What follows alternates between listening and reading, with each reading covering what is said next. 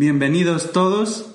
Esto es Hablemos de Inversiones, un programa dedicado a hablar de empresas y otras cosas.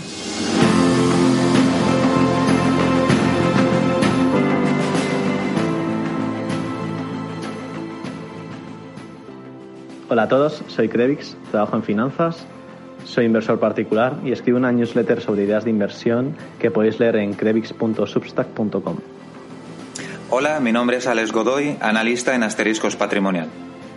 Mi nombre es Carlos Santiso y soy gestor de Icaria Cartera Permanente e Icaria Capital Dinámico. Queridos oyentes, tengo una noticia que me ilusiona mucho daros. Hemos decidido apostar por el gran trabajo que está desarrollando Evox en España, firmando por Evox Originals. A partir de ahora, los nuevos capítulos de Hablemos de Inversiones solo estarán disponibles en la web y aplicación de iVoox.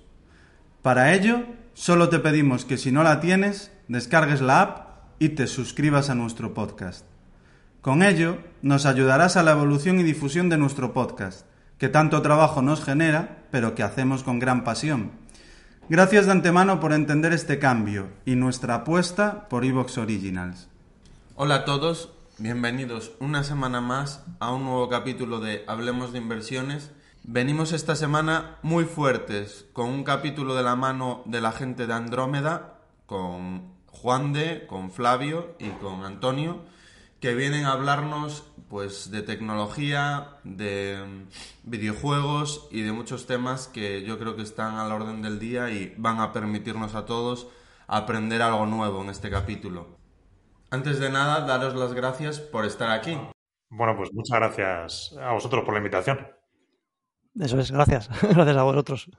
Tenemos también aquí con nosotros a mi compañero de podcast y buen amigo Krevix. ¿Qué tal, Krevix? ¿Cómo estás? Muy bien, con muchas ganas de este, de este episodio, la verdad. La verdad que sí. Pues nada, para todos esos oyentes que nos conozcan, que seguramente que es una minoría, pero bueno, siempre nos gusta empezar con la introducción de quién es el invitado. ¿Os eh, podríais explicarnos un poco una, una, presentación breve del equipo, cómo surge, etcétera, etcétera? Eh, venga, ¿quién quiere contar la historia? Dale, Flavio, a por ello. Por, por, responsabilidad, por responsabilidad lo que me toca, ¿no? A ver, a ver quién me acerca un poquito el micro que se escuche bien. Eh, bueno, pues nada, nosotros somos Andromeda Value Capital. Esto empezó en julio 2015. En aquel momento levanté yo el fondo. Eh, verdad que, bueno, pues con mucho menos capital del que hay ahora mismo. Eh, la idea era, bueno, centrarse un poco en, en sectores que, mm, que en España no se tocaban tanto, internacionalmente pues creo que sí, aunque bueno, tampoco hay una especialización absoluta. Últimamente ya sí que veo más, la verdad, eh, creo que hay más, más gente que hace cosas parecidas a nosotros, que es eh, tecnología y medios de comunicación.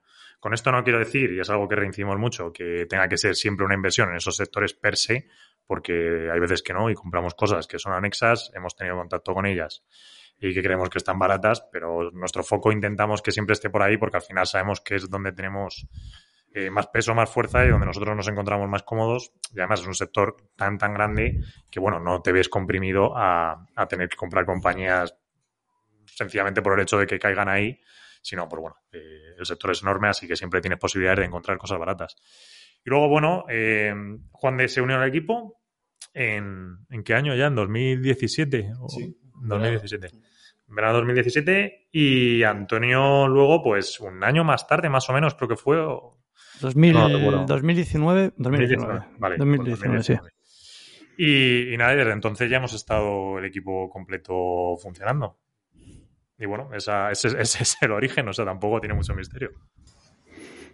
Vale, eh, os quería preguntar eh, cómo os iniciáis en el mundo de la inversión cada uno, porque sé que tú, Flavio, te vienes de Bestinberg, Juan de, de Consultoría, Antonio no le tengo tan ubicado, pero venir desde consultoría o, otros temas es un cambio más grande que venir directamente ya desde el mundo de, ser analista en, una gestora. Pues ¿Podéis contar un poco vosotros? yo, no lo veo tan así. Eh, yo, yo, estaba en, en, KPMG, consultoría estratégica, estaba en un departamento muy pequeño con, con gente que venía de Arthur de Little, de, y bueno, alguna, uno también BCG, que se había cambiado estos socios, tenían proyectos bastante chulos dentro de consumo eh, moda y tal. Y al final lo que estábamos nosotros orientados a due diligence, aunque más comercial, un punto así financiero y tal, eh, pero a entender negocios y demás, y, sobre eso asesorar, pues bueno, yo me acuerdo uno de los proyectos fue, por ejemplo, eh, hacer Quimoa para Fernando Alonso, otro proyecto, decía, trabajamos mucho para Private Equity que quería invertir en España. Eso sí, muy orientado a lo que digo, ¿no? Consumo, moda, pero al final era entender negocios. ¿Qué pasa? Que a mí me pasaba una cosa, y era que te quedabas en esa recomendación después de hacer un análisis exhaustivo de determinadas compañías, sectores y demás.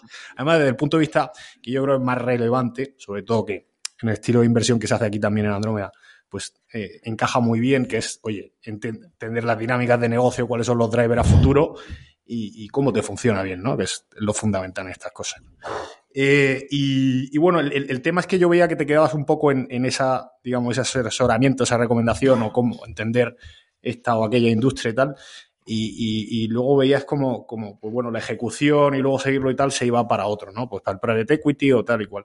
Entonces, bueno, pues era, en un momento dado decidí que quería hacer otro tipo de cosas, ¿no? En concreto, pues meterme un poco del sell side, digamos, al buy side, aunque no sea desde el punto de vista financiero. Y además, como tenía un background eh, que yo había estudiado, pues eso, hice tres, que además creo que una formación magnífica en una de las mejores universidades de aquí de España, pues creo que la base la tenía, ¿no? Entonces, pues simplemente ponerte un poco las pilas y, y, bueno, adentrarme también en el mundo de tecnología, videojuegos y tal, que yo no había tocado tanto hasta ahora, pero es como todos, al final es ponerte. Ese es un poco mi, mi, mi background, por así decirlo. Sí. En el caso de Antonio, ¿de dónde vienes tú? Pues, eh, pues yo de Bestinver también. Yo me tiré 8 o 9 años, me tiré en Bestinver. Yo ahí entré inicialmente, eh, bueno, mi parte de formación era la parte de ingeniería. Yo entré ahí primero un poco en la parte de la gestora para entender un poco cómo era el modelo de negocio, cómo funcionaba aquello. Y luego ya me incorporé, que es donde prácticamente he desarrollado toda la, todo el tiempo en, la, parte de IT de, de Bestinver. Entonces, bueno, ahí al final eh, prácticamente te, empapabas de todos los departamentos, desde jurídico, compliance, inversión, contabilidad, la sociedad de valores, la propia, el propio departamento de, inversiones puramente dura y hablabas con todo el mundo. Entonces al final un poco es, eh, estaba metido en todos los proyectos eh, y te ibas acabando pues empapando un poco de todo lo que era la filosofía de inversión de, de Bestinver, de, del value investing que para ser sinceros, pues hasta que no entré, pues no tenía un gran conocimiento sobre, sobre el tema, por no decir que no tenía prácticamente ninguno. Eh, las cosas como son. Y, a raíz de eso, pues vas entendiendo no tanto el negocio, vas entendiendo todas las implicaciones que tiene, cómo funciona, pues eso, los principios de inversión, te vas animando un poco a nivel personal más a hacer tus pequeñas inversiones y, y un poco a ver cómo se acaba poniendo eso en, del value en, práctica, cómo lo van haciendo los gestores, porque al fin y al cabo estás en el día a día y vas viendo cómo van ejecutando y pues vas, aprendiendo, o sea, vas aprendiendo un poco de una manera bastante, bastante curiosa. Eh, luego al final, eh, el cómo acaba aterrizando, bueno, eh, de, cuando en cuando, ahí fue donde conocí a, Flavio y de cuando en cuando pues, pues hablábamos de, de lo humano y lo divino y entre ello también pues de, de, empresas de tecnología, que por ahí Flavio todavía empezaba pues de cuando en cuando a, tocar alguna, aunque no siendo el, el core de, de Bestinver. Em, luego al final acabábamos hablando, manteniendo ese contacto. La verdad es que funcionábamos bastante, o sea, en el sentido de que conectábamos bastante bien. Y, y, de vez en cuando hablábamos sobre diferentes empresas, me iban pidiendo de vez en cuando eh, un poco de opinión y criterio. Algunas de ellas las, conocía ya desde Bestinver porque éramos usuarios de ellas o habíamos estado en contacto con ellas. Y, bueno, pues se, dio la posibilidad y, la opción y, me acabé incorporando al equipo. Muy interesante, pues no, sabía que venías también de, de. Eh, Flavio, tú por tu parte, eh, sabemos que es de ahí, pero el, cambio es grande porque lo que estabas acostumbrado a hacer allí es más value investing, eh, supongo que sería analizar compañías más industriales, ¿no? Porque estabas en el equipo de García Padamés, ¿no? Sí, efectivamente. Eh, a ver, es cierto, y más con el tiempo, que si ahora comparamos cómo trabajamos aquí y cómo se trabajaba allí, pues hay diferencias de cierto calado, no importantes en cuanto a filosofía, y que bueno, creo que sí que es importante mantener una cierta filosofía de cómo funcionan los mercados y, saber cómo trabajarlos, porque sí que es verdad que eh, corto plazo, eh, meras tendencias por el hecho de ser tendencias que no se justifiquen, comprar cosas a valoraciones complicadas porque hype, tal, pues bueno, son ciertas premisas que te suelen evitar en el largo plazo eh, minusvalías importantes, ¿vale? Entonces, eso, es, es básicamente, o sea, este juego es casi evitar grandes minusvalías, es lo que te destroza. E- Evitar las minas. evitar, si nosotros decimos evitar las minas, totalmente. Entonces, bueno, esa filosofía, evidentemente, creo que es importante mantenerla. Y, y tal vez 2021, pues bueno, creo que sea el año, así de los últimos que yo recuerde, más díscolo en este aspecto. Eh, pero luego lo que sí que es cierto es que las aplicaciones de, de- de las compañías, bueno, hay ciertas cosas que extrapolas y el cómo trabajarlas, porque se deben adaptar a tecnología y hay que leer mucho de tecnología, sobre todo de cómo son los ciclos, los procesos evolutivos y tal, para entender lo que ha ocurrido anteriormente, cómo se puede eh, replicar en el futuro con otro tipo de tecnología, pero que, es que al final son curvas relativamente parecidas, ¿vale? No, no se puede inventar aquí la rueda y que la rueda en dos días todo el mundo la esté consumiendo eh, como si no hubiese ninguna fricción. Entonces esas cosas las tienes que adaptar, pero lo que es el background general, pues bueno, más o menos creo que eso, ese pozo reside eh, aquí. Eh, es verdad que en lo que hacía pues era algo más, no, no tanto industrial, yo hacía mucha eh, publicista, sí que hacía ya cosas de IT, pero bueno, más generalistas porque estaba con Accenture, eh, con Nissan, IBM, que no son, no son el SaaS puro que tal vez podemos comprar en, en Andrómeda, pero bueno, eh, está claro que no hay mucha diferencia. Y pues, entender IBM y entender una de como tipo Salesforce, pues, tampoco, es decir, tampoco hay tanta separación, ¿no? Pero hay más separación entre eso y entender, yo qué sé, una mina de cobre, pues para mí hay mucho más, ¿no? Entonces, bueno, eso es un poco el, el- el nexo. Luego ya digo, eh, lo que es en el día a día, el trabajo nosotros y tal, lo hemos adaptado un poco a nuestras necesidades que van surgiendo, nuestro workflow de trabajo, eh, nuestro channel checks, cómo hacemos las cosas y tal, no se hacen como Bestinver. Y ya es casi una propia casuística de años de estar nosotros aquí y ver cómo ha ido evolucionando. Porque tampoco es que yo tuviese todas las respuestas cuando empecé el día uno. Y, y también es verdad que incluso hoy hay cosas que decimos, ostras, pues mira, nos gustaría acabar de completar esto, que prácticamente tenemos un par de ideas en la cabeza, pero, pero bueno, son más complicadas, llevan algo de tiempo y, y no podemos tampoco ni, ni- por costes ni por tiempos coger y ejecutarlo todo de golpe. Entonces, bueno, es- es un proceso largo, está claro, el tiempo creo que va sumando, pero creo que también eh, la manera de trabajo y tal ha ido, ha ido mejorando bastante con el tiempo y sobre todo adaptándolo, ya digo, a lo que es nuestra necesidad y que nos ha separado por, por, pura fuerza de lo que es Bestinver. Vale. Una de las cosas que comentaba, eh, es que comentabas hace un momento, es más el tema tecnológico, que es en el que os enfocáis más en Andrómeda. Los value típicos, las gestoras value como Bestinver siempre han abogado mucho diciendo eso de que la tecnología les es muy difícil de pronosticar dónde va a estar en 5 o en 10 años y demás, las compañías tecnológicas, eh, por la disrupción. Entonces, vosotros, a la hora de analizar las compañías, eh, o sea, yo por lo que vi, os he visto hacer y demás, eh, soléis, pues cuando os llega más o menos a vuestro precio, o conseguís ya está demasiado cara, tal, eh, vendéis y fuera. O si veis que hayan habido cambios en, en los modelos de negocio, o si se están quedando atrás, o, o, viceversa, vamos, o si, o si están, están posicionándose como las líderes de- del sector. Eh, ¿cómo, cómo es ese cambio vuestro de, de pasar a lo mejor de, de una mentalidad muy de, joder, la tecnología es muy fácil de ser disruptiva a, a pasar a esto de cada stage como más en... a ver, no sé si me estoy explicando bien. Sí, sí. Eh, Te explicas, no te preocupes que te explicas. Tenemos que saber para dónde va. Sí, sí.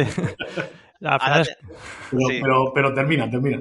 No, cada vez estáis como muy encima de las compañías, a lo mejor para evitar que esa posible disrupción tecnológica os pueda afectar a la hora de, de, oye, pues quedaos a lo mejor en un caballo perdedor o, o demás. ¿Cómo hacéis ese tipo de gestión a la hora de entrar y salir en compañías?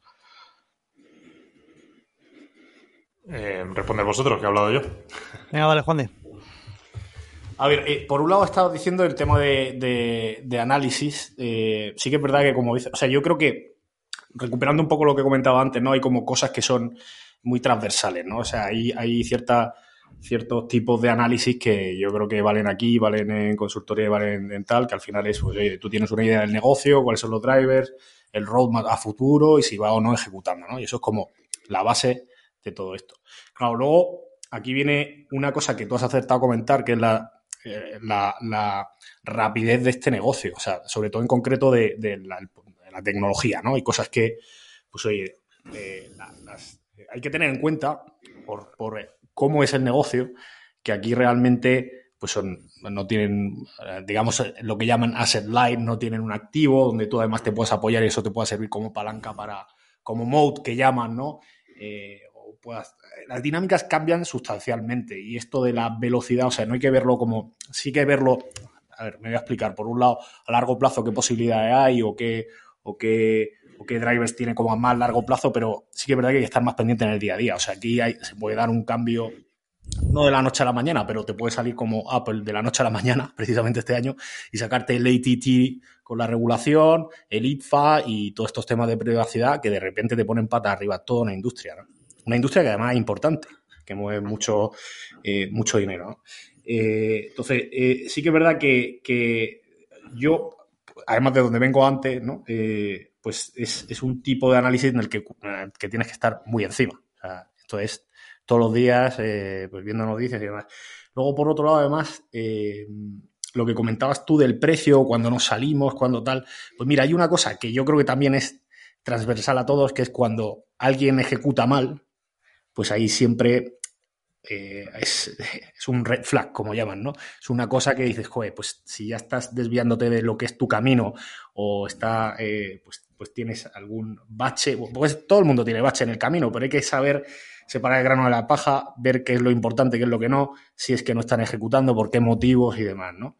Eh, y al final es un poco que es a nivel más de ejecución o dinámicas competitivas del negocio, pues, pues si en algún momento no, no, no estamos convencidos de, que alguna compañía pues sea eh, el líder en su segmento o en su mercado, pues eh, no estamos aquí como para jugar, ¿no? Ni para, si no tenemos además datos que avalen. Nuestro trabajo también un poco descubrir como decía antes, ¿no? El separar el grano de la paja, saber qué es importante, qué, no es importante. Como decía, también somos conscientes que hay veces que no, te, no, sale todo redondo y que las cosas llevan tiempo, ¿no? Es un poco ahí donde también yo creo que, que la, es un poco la filosofía de, no más que filosofía, sino tener sentido común, saber ver las cosas un poco con perspectiva, si bien esto tiene unas dinámicas más aceleradas, como decía antes. Eh, y, no sé, eh, no sé si quería añadir algo más, porque aquí estamos tratando por un lado el tema de las dinámicas, por otro lado también quizá a veces por precio, porque aquí sabemos, esto sería otro de los motivos por los que nos salimos. Tampoco creo que sea algo extraordinario, ¿no? El tema del precio. Hay veces que, joder, pues las compañías eh, se revalorizan, eh, los drivers de crecimiento a futuro que creemos que están ya reconocidos dentro del precio o una parte sustancial. Esto no es, o sea, aquí para hacer pues, claro, no es una ciencia exacta en todos los sentidos. Hay un componente cualitativo que yo creo que es súper importante, pero esto es derivado de entender el negocio. ¿no? O sea. Sí. O sea, de hecho, yo creo que además en, en, el sector tecnológico en general es mucho más importante, porque al final no puedes hacer un descuento de flujo de cajas como si fueses una fábrica o, ¿Sabes lo que me refiero? Que al final todo puede cambiar muy rápido de la noche a la mañana. Como habéis comentado con el IDFA este de Apple, pues lo mismo, te, te cambia todo el sector. Vale, pues... Sí. Ahí, ahí, sí que es verdad que eh, sí que hay patrones establecidos y aquí es donde vuelvo a hacer hincapié, ¿no? Que es, esto no lo puedes analizar de la misma forma que tú analizas una carretera. ¿Vale? Para un private equity o una empresa, un matadero de cerdos, que yo lo he hecho, entre otras muchas cosas, ¿no? Una empresa de, de, de, de pues no sé qué decirte, ponerte un ejemplo, pues una empresa... De hacer, de, de hacer pan de molde. Exactamente. Bueno, Joder, más aquí han, sal, han, sacado lo, han sacado el machete, pero tenía con ganas. Pero eh, no, lo que yo no, no me meto ya en, en, en segundas derivadas ni en bataditas, sino que, oye, el, el, el al, al, final sí que es verdad que hay ciertos patrones establecidos con empresas conocidas que, te dan un, una idea de cómo, cómo funciona esto, ¿no? Eso que llaman, o sea, que muchas veces nosotros somos conscientes, ¿no? Joder, es que esta empresa está quemando dinero, da pérdidas, da tal. Bueno, pues a lo mejor, dependiendo del roadmap que lleva y dependiendo de cómo de grande es el mercado, dependiendo de si son o no los líderes o no, pues puede estar justificado. Sí, hay en ese aspecto una capa de cierta infraestructura que ocurre con la tecnología, sobre todo estas que acaban dando pérdidas masivas de manera constante.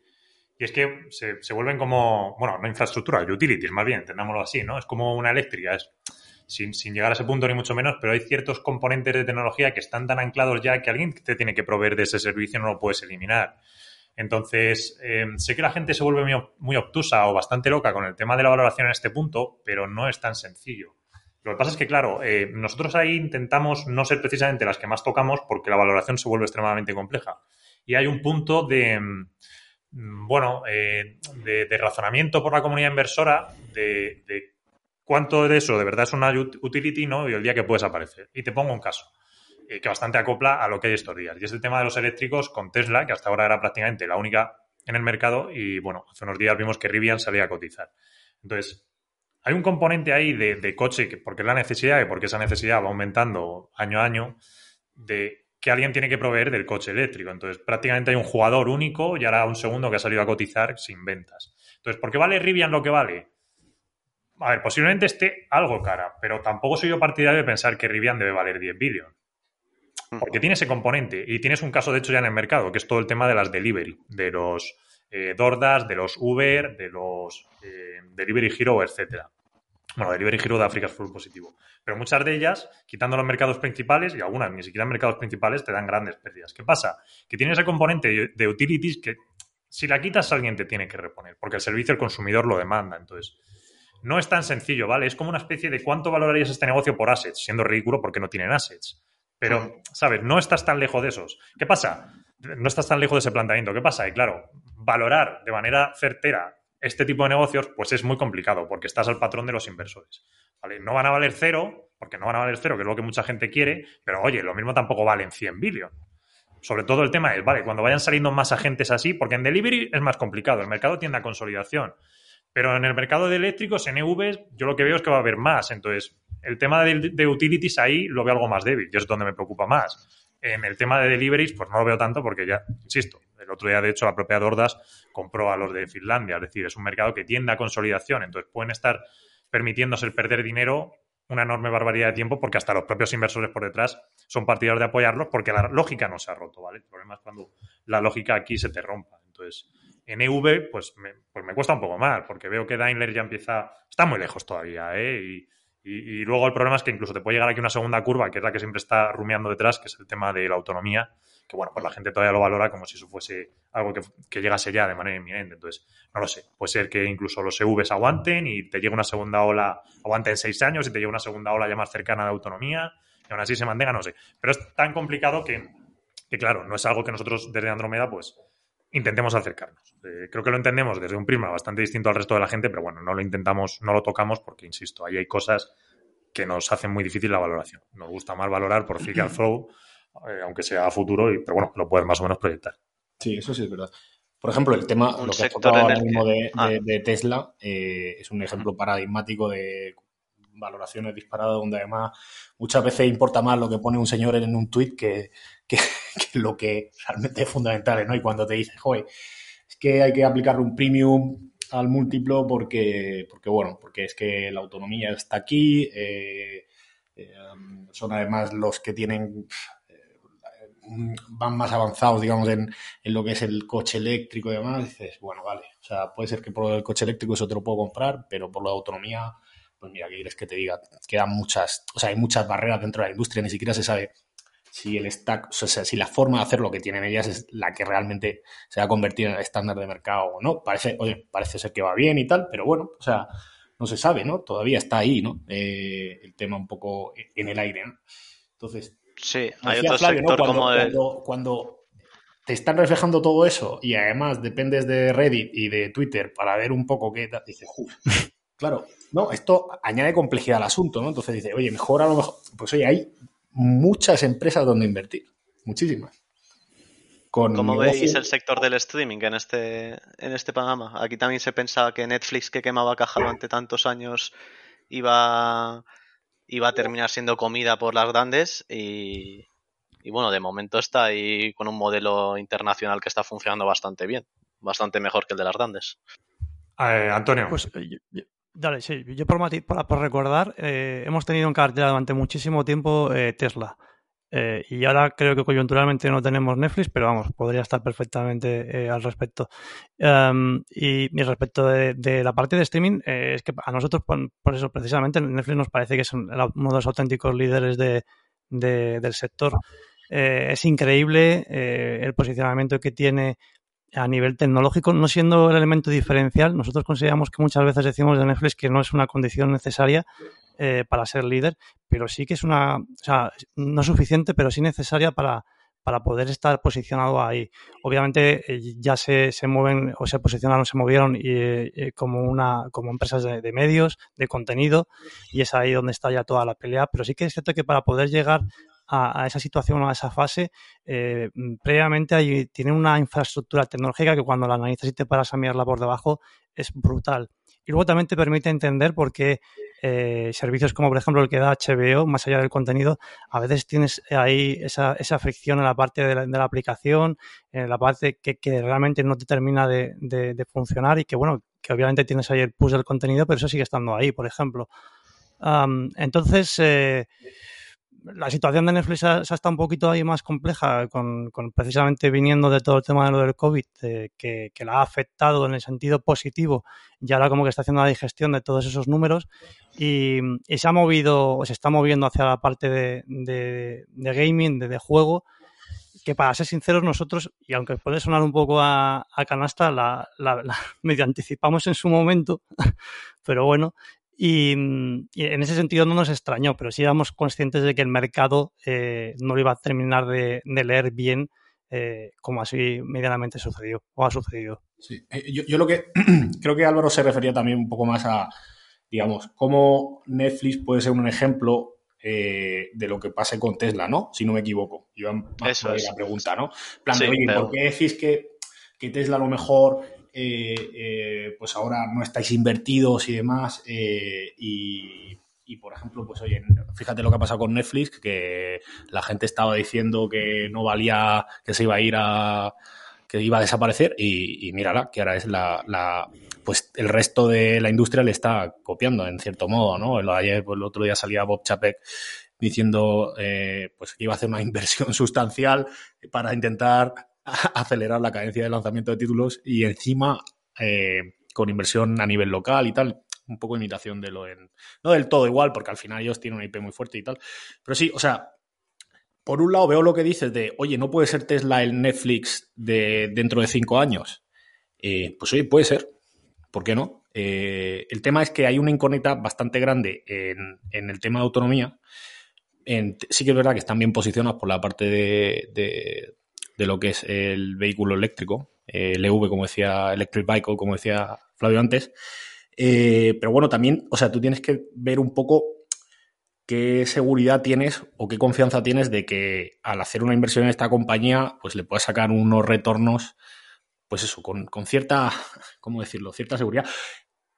Dicho esto, o sea, también mi mensaje de antes respecto a cuando hay empresas que están más apretadas, hay algunas veces que es interesante darle un cambio de foco o mirarlo de otro lado, es decir, oye, ¿por qué a lo mejor me tengo que ir con Tesla cuando están saliendo 100 eh, empresas que quieren copiar a Tesla, que además necesitan componentes de, este, de XTI componentes? ¿Quiénes son estos tíos que dan este tipo de componentes?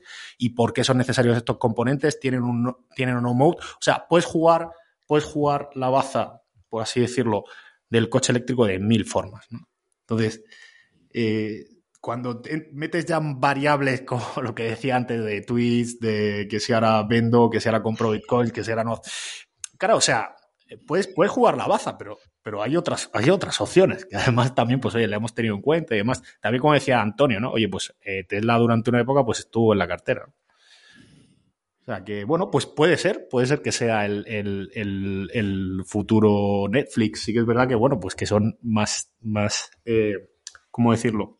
Eh, la inversión y los activos que tiene pues son mucho más sustanciales. El tema de la autonomía pues está bastante lejos, que realmente sería lo más parecido al modelo de negocio de Netflix. Eh, y, que queda todavía, queda, queda camino. ¿no? De hecho, puestos a completar esto, lo que nos interesa ahora más que Tesla es encontrar al nuevo Tesla en el campo que sea. Eso es. Ok, Andrómeda... ¿Qué, ¿Qué, opináis ah, vosotros? Porque supongo que también tendréis una al respecto. Yo con Tesla siempre he sido bastante negativo. O sea, la verdad es que en los últimos años pues me tengo que callar la boca porque al final eh, yo dejé de seguirla en los últimos años y que me pareció un poco descontrol. Eh, pero sí que cuando ves análisis de tanto de Sellside eh, como de, de ARC y demás, que son súper bullish con el tema de la autonomía, a mí me da un poco de respeto, la verdad. O sea, ves el tema de los robotaxis o cuando no hay ni un robotaxi funcionando, haciendo unos, unos análisis que son muy, muy bullish para justificar el precio de la acción. Pero no sé, en, mi opinión lo veo un poco, un poco difícil de que salga todo bien y sobre todo de que no haya ningún competidor o, o esté Waymo de Google y demás, que no sé, ¿por qué no se adopta lo de Waymo en un futuro? No sé. Sí. Tengo ahí. eh, Me estoy acordando ahora frentes. de una noticia que salió hace poco que habían probado, no sé si eran los de Waymo o cuáles eran. Creo que eran los de Waymo, que lo habían puesto en otra ciudad. Lo del callejón. Sí, y, y- Lo del callejón, ¿no? O sea, había una noticia que han puesto a funcionar en una ciudad nueva, pues así en modo piloto, con, como hizo Uber en su momento, pues bueno, ya sabéis, la expansionista y tal, y que todos, todos los, los, los coches autónomos acababan en un callejón. Me recordaba un poco, no sé si sabéis, la, el- la película Yo, Yo Robot, que está basada en Isaac, en el libro de Isaac Asimov. eh, que bueno, que es un, es un extracto del libro, o sea, en la película que es la de Will Smith, donde acaban todos los robots autónomos como en, en todos en su mundo seguro, en su, al final de la peli que ven a pues me recuerda un poco a eso y digo, madre mía, esto todavía le queda un poco. Sí, yo creo que aún está lejos. Sobre todo también se están probando muchas cosas en, en Estados Unidos que a nivel de geografía y demás es muy distinto a Europa o, o otros lugares donde es más difícil replicar. O sea, no veo un coche autónomo por Segovia, a lo mejor, ¿sabes? Que, o, bueno, por... llegar, llegar llegará porque, porque, vamos, la industria va para allá. Otra cosa es el tiempo que tardas en llegar. Y Eso Eso es. ¿Sabes? Que, Eso es, que, es, que, es- que eso es una variable que muchas veces se obvia, pero luego vienen sorpresas, claro. O sea, nosotros lo que hemos visto y lo estuvimos mirando y lo hemos estado mirando eh, bastante, bueno, durante bastante eh, estos últimos meses y nosotros hemos visto que, que es una cuestión de tiempo, es decir, obviamente va a acabar ahí, pero es verdad que falta, eh, o sea, falta una infraestructura ah, adyacente asociado a, a- a todo lo que ya tiene desarrollado Tesla, independientemente o sin cuestionar que, que esa sea la metodología para poder eh, hablar de coche autónomo, eh, que tiene que ir asociado eh, para realmente entender o para poder aceptar que estamos en un nivel 4 un nivel- o pasado a un nivel 4, un nivel 5, es decir, donde realmente si tienes un accidente la aseguradora puede decir que estaba puesto el coche, el piloto, el, el autopilot y es el responsable o no es el responsable. No que hay por ahí alguien tocando el, el volante o no tocando el volante. Ya.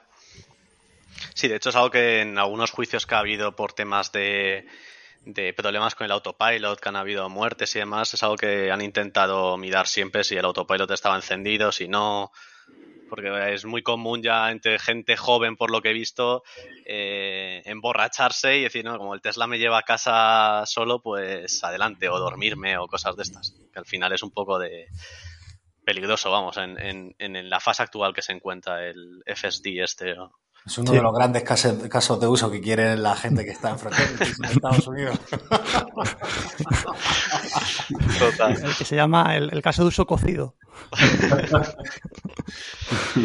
Bueno, como, como Andrómeda, eh, habéis sido uno de los mejores fondos estos dos últimos años, eh, sobre todo 2021, que hicisteis un...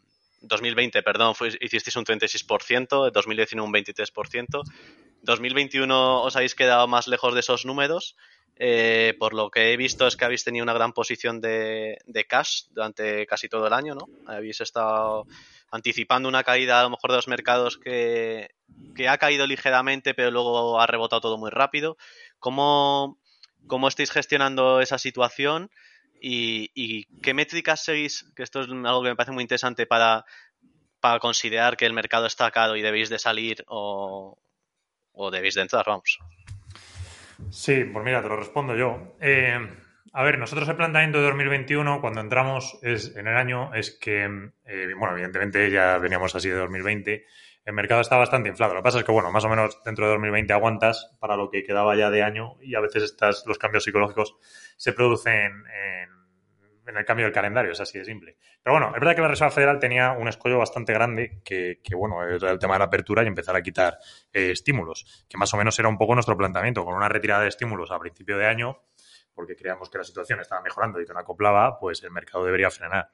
Eh, el movimiento de la FED fue todo lo contrario, fue mantenerse en, en la misma posición, de hecho, bast- bastante más laxa de lo que pensábamos, eh, es que la tenemos eh, hoy día eh, en esta premisa, ¿no? De, bueno, pues totalmente laxo con la economía, seguir inyectando dinero y tal. ¿Qué pasa? Que claro, eso te propulsa las bolsas. Eh, entonces, bueno, pues básicamente nos pilló con el pie cambiado. Nosotros eh, tenemos bastante liquidez ante esta situación, vimos que la Fed no reaccionaba y nos obligó un poco pues, a volver a la situación normal de partida nuestra, que es estar invertidos, eh, bueno, pues haciendo un poco, girando la cara, ¿no? Sin querer mirar a la Fed, que es un poco la, situación que tenemos ahora, porque lo que contamos el año, este año, perdón, a principios, pues se puede perfectamente repetir el año que viene, y es que la Fed vuelve a entrar en una situación muy laxa a un mercado que, pues bueno, ya vemos la inflación y que debería retirar estímulos para acoplarse. Pero bueno, nosotros no somos previsores de la Fed, tampoco podemos entrar en eso. Eh, más bien nuestra función es adaptarnos a lo que hay, quejarnos poco e intentar sacar rentabilidades en todos los entornos. Y sabiendo que la Fed está laxa y que por el momento no se van a ver obligados a cambiar, pues, pues estamos invertidos. Es verdad que las valoraciones están altas y ahora te explicaré un poco qué es lo que miramos nosotros. Eso no ha cambiado. Entonces, sigo teniendo la sensación, bueno, y todo el equipo la tenemos, de que tal vez puede, puede ser esto un tren contra un muro en algún momento. Pero sí que es verdad que si el muro se acerca, lo vamos a ver más claro. Entonces, porque de hecho, bueno, el año pasado, pese a que este año hemos estado bastante más parados en rentabilidad, no fallamos en el sentido de que, la que las que nosotros veíamos estaban excesivamente caras en enero, febrero, y si se ven los gráficos, pues bueno, solo hay que ver el propio ARC, que, que, en este, en este tema es un poco proxy en algún punto de las nuestras, pues no ha hecho nada durante el año. O sea que en este aspecto sí que es cierto. La puñeta, hablando claro, es que claro, nosotros no estamos tan invertidos en lo que es mercado general SP, entonces no nos hemos visto tan acompañados. Luego también es cierto que independientemente de esto, y lo digo ya por la casuística del trabajo, hay a veces eh, ciertos periodos que es como una fuerza contraria al mercado, da igual lo que intentes hacer, da igual, aunque cambies de idea, eh, no puedes, o sea, vas contra él y es que no puedes, de verdad, es como esforzarte mucho en intentar navegar, pero es que ves que el viento te da la cara y, oye, no hay manera, entonces a veces, pues bueno, sencillamente es esperar un poco y ya está, y el viento girará y te apoyará. Eh, porque, porque bueno, también es una de las cosas que nos ha pasado este año, pues no se puede decir que nos hayamos enrocado en una posición. Vimos que la situación no cambiaba con nuestra premisa, cambiamos la posición, pero bueno, es que, oye, ni aún así sales despedido hacia arriba. Es que, bueno, lleva un proceso, giras cartera, eh, o sea, hay, ciertas fricciones, de verdad, no es, no es algo tan sencillo. Entonces, bueno, ¿qué, es lo que, vemos nosotros? Eh, a ver, todo lo resumimos en una cosa que es como el ratio Andrómeda, que básicamente es un cómputo de posicionamiento general de los inversores en la cuestión del ciclo. Entonces, esto está caro. Es verdad que luego lo sesgamos un poco entre la que son más tecnológicas, la que es mercado general, para nosotros tener mejor visión. De hecho, las cartas ponemos la que es mercado general. Entonces, la del mercado general lleva todo el año cara, pero si cabe más aún, en estas fechas está, es decir, no habíamos tocado números como estamos tocando ahora. Entonces, no me cabe duda que el mercado general en el momento del año es el más caro ahora, pero es que si nos retrotraemos a los datos pasados que tenemos, y esto más o menos lo podemos tirar, perdemos algo de visibilidad desde que el fondo no está funcionando, pero podemos tirar hacia atrás, pues estamos dando con datos que tiene que ser de 2000 hacia atrás porque es que entonces no daban. Entonces, no sé exactamente si es 1998 o es 99, pero bueno, que están ahí. ¿eh? Más bien 98, pero estamos ahí. No, no es el 2000, pero están ahí. Es verdad que las que nosotros tenemos más de tecnología pura, tipo SaaS y tal, quitando ciertos pockets, que ciertos bolsillos o ciertos paquetes que están más inflados, algunos con justificación, ¿vale? No queremos descartar ahí que ciertas compañías lo estén y no se lo merezcan, creemos que sí, alguna otra no. Pero en general lo que nosotros estamos viendo está mucho más barato que mucho más parado, o mucho más barato, perdón, que, en febrero. Entonces, bueno, también un poco el interés nuestro de decir, vale, la Fed ha girado, pero es que nuestras compañías encima están más baratas. Así que, bueno, no nos hemos beneficiado del mercado general porque estamos en otra onda en otra onda que, tiene lo bueno de que te desacopla del mercado, eh, lo malo es que, claro, un mercado que va bien, pues tú vas peor. Pero lo, mismo un mercado que va fatal, pues tú vas bien. O sea, es que esto es así. Entonces, bueno, nos ha pasado un poco eso. Y es la tesitura de, cómo estamos ahora posicionados a final de año, que es, bueno, a final de año, llevamos ya varios meses así, ¿vale? No, no es una cosa tampoco reciente porque empezamos a virar en junio más o menos. Entonces, ahora mismo la verdad es que es para nosotros un trabajo bastante normal, sabiendo que las valoraciones están altas, pero que nosotros estamos concentrando en los negocios que seguimos, que creemos que están baratos. Y pues mira, si 2022 se pega un piñazo el 20% del mercado, pues nosotros podemos subir, porque es que estamos en otra onda muy distinta. Entonces, esa, eso es lo que te puedo decir. Perfecto. Ahí se aprovecha algunas de estas grandes compañías que han caído durante el año, a lo mejor muy beneficiadas por el COVID, eh, a, comprar o en las que no estabais antes, de estas que se han caído a lo mejor un 40, un 50% respecto al año pasado. Eh, sí, sí, sí, sí. De hecho, ahora mismo la primera posición del fondo es precisamente una compañía que durante el COVID se benefició y que ahora no, no está beneficiada. Eh, bueno, aprovecho para también dejar, cuando antes preguntasteis sobre la opinión de Tesla, dejar mi opinión. En nuestro caso, nuestra aproximación a la inversión no tiene nada que ver con este perfil de compañías. Nos parece que para sacar una valoración de Tesla hay que, bueno, asumir demasiadas variables. Eh, impredecibles, digamos, entonces no, no podemos hacer una valoración de, de, este perfil de compañía, no es nuestro juego, digamos. Eh, con respecto a todo lo comentado anteriormente, pues me ha parecido muy interesante y en línea con, con este tipo perfil de compañías que vosotros analizáis, más ligadas a tecnología y demás, ¿Cuál es, eh, dirías que es el proceso que seguís a la hora de generar ideas, hacer vuestros análisis? ¿Qué KPIs son los más importantes para vosotros en vuestro proceso de inversión o de generación de ideas?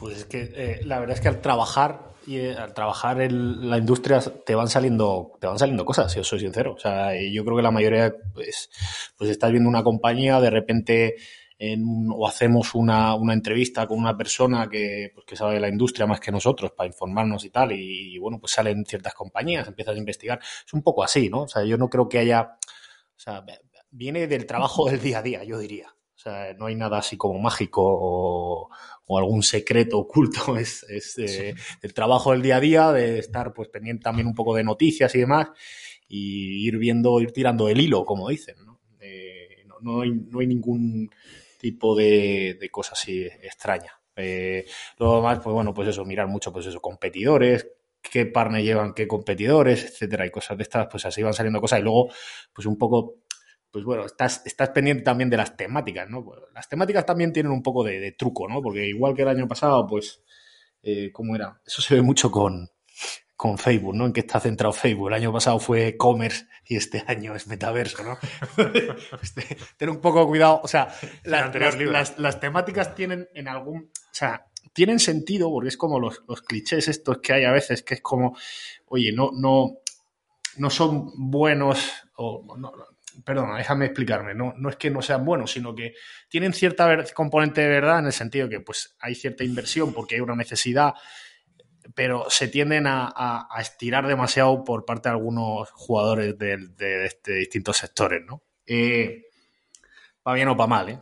Pero bueno, eso también sería otra de, la, otra de las variables que, se engloba dentro de lo que decía antes del trabajo del día a día, porque al final es que lo estás viendo, ¿no? Pues oye, hay ciertas determinadas necesidades que a lo mejor no salieron a la palestra el año pasado por motivos que todos conocemos, pero este año pues, pues, pues está haciendo mayor inversión porque la gente se ha dado cuenta que hay una necesidad que no está bien cubierta y se cubre bien con XZ y compañía. Ese tipo de cosas. Me parece, me parece lógico. Al final, sobre todo, como comentas, a raíz de analizar compañías, tirar del entorno competitivo y demás, siempre van surgiendo nuevas ideas que, a priori no era lo que tenías previsto analizar. Y hablando de... Menos, mucho menos, eh, como diría eh, eh, fashion o algo, no fashion, pero mucho menos eh, glamuroso de lo que suele pensar la gente. Pero previsible. sí, mucho menos glamuroso de lo que suele pensar la gente. Eso sería como mi resumen. No, no, está, está, bien, está bien, mucho mejor así. Y luego de cara a 2022, ahora que ya estamos acabando el, el año, ya estamos prácticamente cerrando el 2021, eh, ¿Tenéis algún sector en mente que os parezca más atractivo de cara al año que viene o vosotros realmente hacéis stock picking y no, no tenéis en cuenta este tipo de aproximación? Hombre, eh, a ver, es que sector como tal, decir, hay cosas interesantes y hay que ver cómo evolucionan, ¿eh? porque tampoco es una cuestión de decir, bueno, todo 2022 va a ser así y no sé, habrá que ver cómo evoluciona. Hay cosas que sí que vemos ahora bastante interesantes. Tema de, y te digo por, un poco por temáticas o, bueno, es que, claro, hay, compañías que vemos, pero no es una temática, es sencillamente una cuestión de la compañía. Pero a ver, cosas interesantes que están pasando, pues bueno, tienes por un lado, por ejemplo, todo el tema de la disrupción del supply, que eso, bueno, ahora es como el punto más álgido, aunque esto se lleva fraguando todo el año. Eh, está claro que esto está teniendo consecuencias. Eh, lo estamos viendo este trimestre en el lado más de las e-commerce, que están algo más afectadas. Eh, Q4, pues habrá que ver un poco cómo se desarrolla, porque vienes de sumar esta situación del supply con una cantidad de inventario que se está comprando para publicidad online eh, desmedido. Entonces, eh, no sabemos muy bien todavía y es una cuestión de verlo durante el trimestre cómo se van a ir desarrollando las fuerzas. Pero esto va a tener ciertas consecuencias en los próximos meses, sin lugar a dudas. para unos bien y para otros mal. Entonces, ahí nosotros hacer un poco el trabajo de separar la paja del grano y ver si podemos aumentar peso o comprar algo que en este aspecto, bueno, no, por la temática, sino que nos crucemos con algo y digamos, ostras, pues mira, esto sí que se va a ver beneficiado y además es un buen negocio, con lo cual se va a ver apoyado el, impulso a largo plazo, pues ahora, ahora le viene bien. Entonces, esto es por un lado. Eh, todo el tema del IFA es, que es lo que comentaba antes Juan de, de la política que introdujo Apple hace unos meses y, bueno, se está viendo también los resultados, que de repente todas las de publicidad han saltado por los aires, pues igual está habiendo muchos movimientos en el mercado.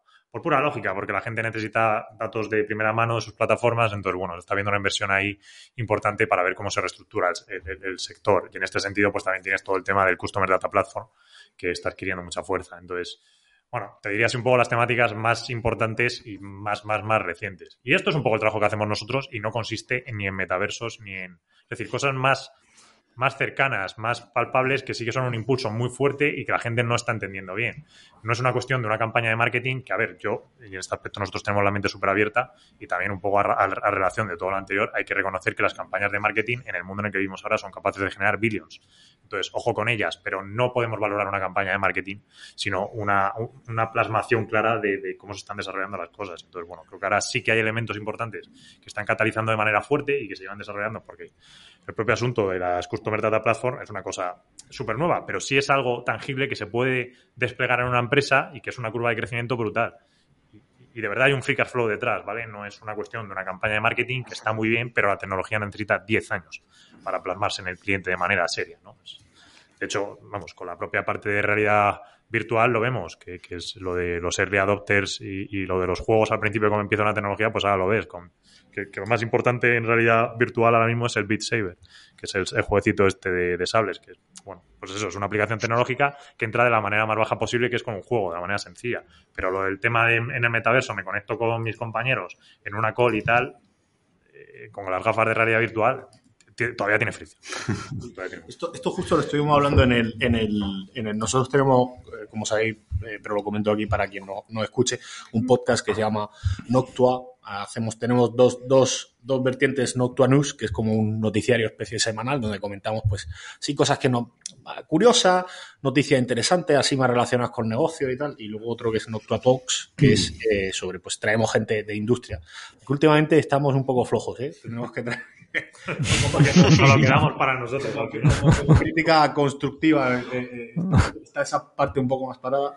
Eh, pero bueno, lo que decía era, ahí hemos tratado este tema bastantes veces y me parece, o sea, esto, un poco de récord, ¿no? La, parte de, Facebook, sobre todo con el metaverso, que, joder, yo me acuerdo en la, bueno, cuando salió hace poco Mark Zuckerberg presentando su propuesta o su visión del metaverso, me pareció una campaña de marketing bestial un momento en el que además a Facebook le están dando por todos lados, ¿no?